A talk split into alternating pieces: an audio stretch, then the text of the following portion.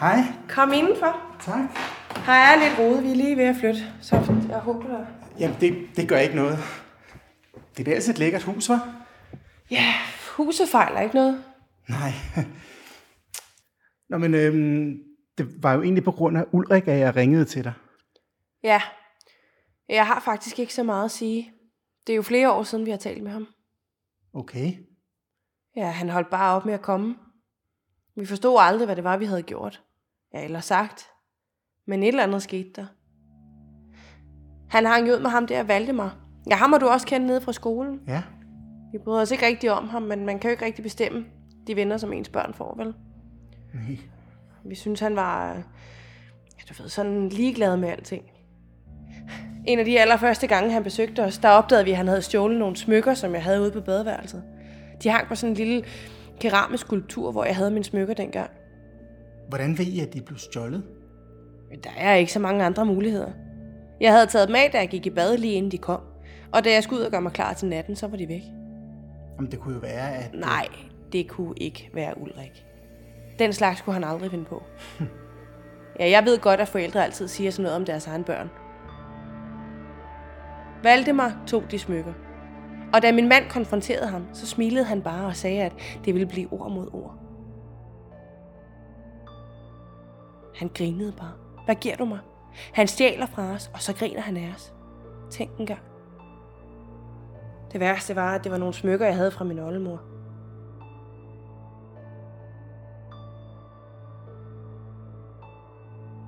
Nå, men Ulrik blev altså rodet ind i alt muligt sammen med ham Valdemar, og vi kunne ikke styre det. Vi kontaktede skolen et par gange, men ja, det hjalp ikke lige frem. Og det hele kammede over den gang. Ja, den gang med ham nattevagten. Men hvordan reagerede Ulrik egentlig på det? Det må være noget af et chok. Ja, det var det også. Jeg ved ikke helt, hvad der skete. Ulrik var jo med på en eller anden måde. Det er nu ikke til at blive klog på. Og han blev også tiltalt og alt det der. Men så valgte ham nattevagten at lade sagen falde. Vi talte meget om, hvem der havde trukket hvilke tråde. Det hele virkede meget mærkeligt. Valdemar kommer jo fra en, det der hedder en magtfuld familie. Ja, det er vi ikke. Det kan jeg godt love dig. Nej, men, men, men hvad sagde jeres forsvar? Jeg mener, han må have sagt et eller andet til jer. Ja, hun sagde bare, at der var vi heldige. Hun var jo forsvar for dem alle tre. Men vi havde ikke så meget at gøre med det. Det var mest Valdemars familie, der tog sig alt det der. Okay. At de havde kontakterne, og det var også ham, der havde holdt kniven. Jeg ved godt, det er noget mærkeligt noget at sige om sit eget barn, men et eller andet sted, så havde jeg håbet, de havde fået deres straf.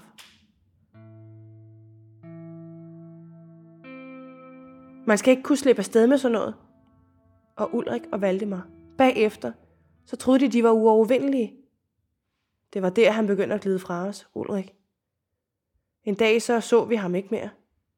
Hvis de havde fået den straf, så havde vi måske haft Ulrik i dag. Det kan man bare ikke vide.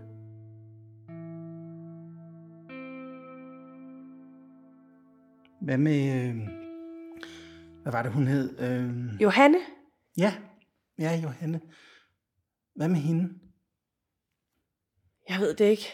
Hun vidste et eller andet. Jeg ved ikke, hvad det var, men Valdemar og Ulrik gik hårdt til hende et par gange.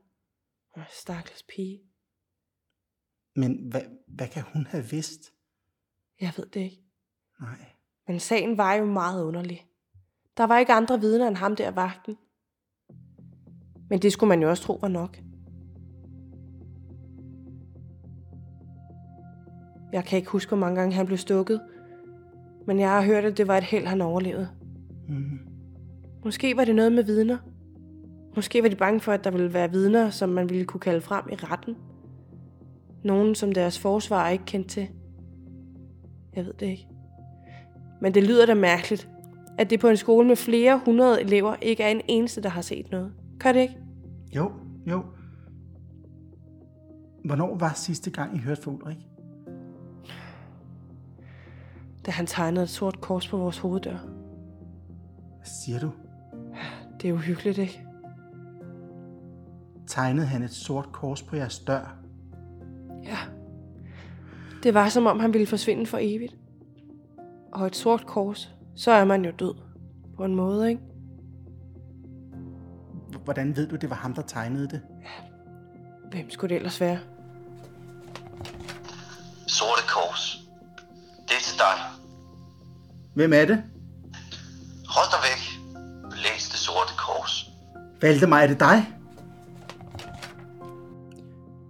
Jeg ved godt, det er noget underligt noget, men jeg bliver nødt til at spørge dig om noget. Ja, Tror du, det kan være en anden, som har tegnet det kors? det ved jeg ikke. Vi har altid tænkt, det var Ulrik. Det er en mærkelig måde at sige farvel på.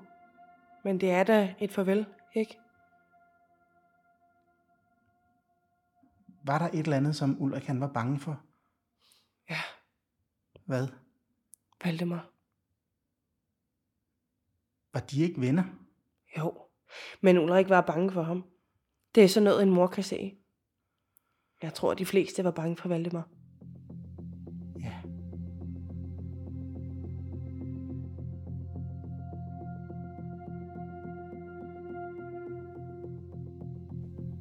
Kære dagbog. Jeg er bange. Valdemar siger, at han ved, hvad jeg så. Den aften bliver ved med at dukke op. De få minutter, hvor vi gik fra sovesalen og ned på parkeringspladsen. De sekunder, hvor vi stod i mørket op langs muren og ventede på, at der var fri bane. Det øjeblik, hvor Valdemar trak kniven frem og satte den ind mod bilens dæk. Og de samme var der en stemme, der råbte. Jeg vendte mig op for at løbe. Men så fik jeg øje på drengen op i vinduet. Han så det hele. Han så Valdemar.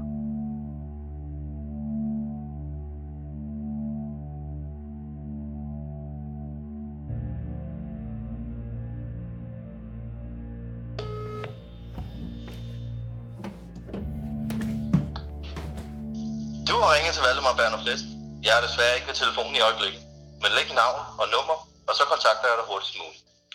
You have reached Valdemar Berner Plessen.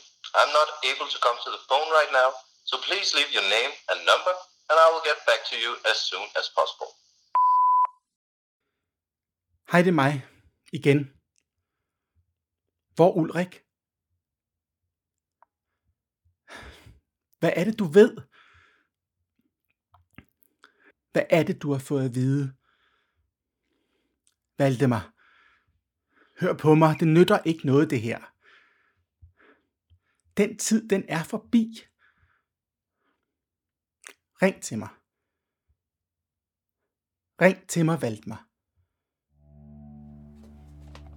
Ja, hun sagde bare, at der var vi heldige. Hun sagde bare, at der var vi heldige. Hun sagde bare, at der var vi heldige. Hun var jo forsvar for dem alle tre. Hun var jo forsvar for dem alle tre. Hun var jo forsvar for dem alle tre. Det var mest Valdemars familie. Det var mest Valdemars familie. Det var mest Valdemars familie. Og det var også ham, der havde holdt kniven. Det var også ham, der havde holdt kniven. Og det var også ham, der havde holdt kniven. Og det var også ham, der havde holdt kniven. Og det var også ham, der havde holdt kniven. Og det var også ham, der havde holdt kniven. Og det var også ham, der havde holdt kniven.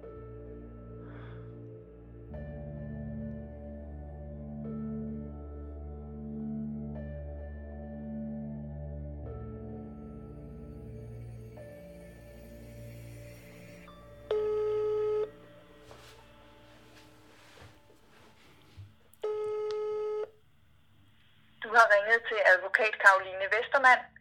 Læg navn og nummer, og jeg ringer tilbage hurtigst muligt. Ja, hej, mit navn det er øh, Morten, og jeg ringer til dig, fordi jeg gerne lige vil, øh, vil gerne lige snakke med dig. Øhm, det drejer sig om, øh, ja,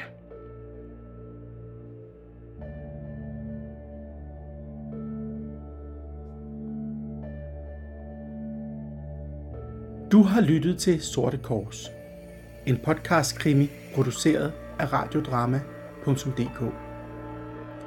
De medvirkende var Kia Lundsgaard Horan, Frank Kruse, Thor Meisner Sørensen, Mie Laurine Folmand, Tina Nedergaard, Belinda Frank, Julie Anna Hedegaard, Mathias August Borg og Morten Ågaard, som også har skrevet manuskript og redigeret. Radiodrama.dk er støttet af Næstved Kommune.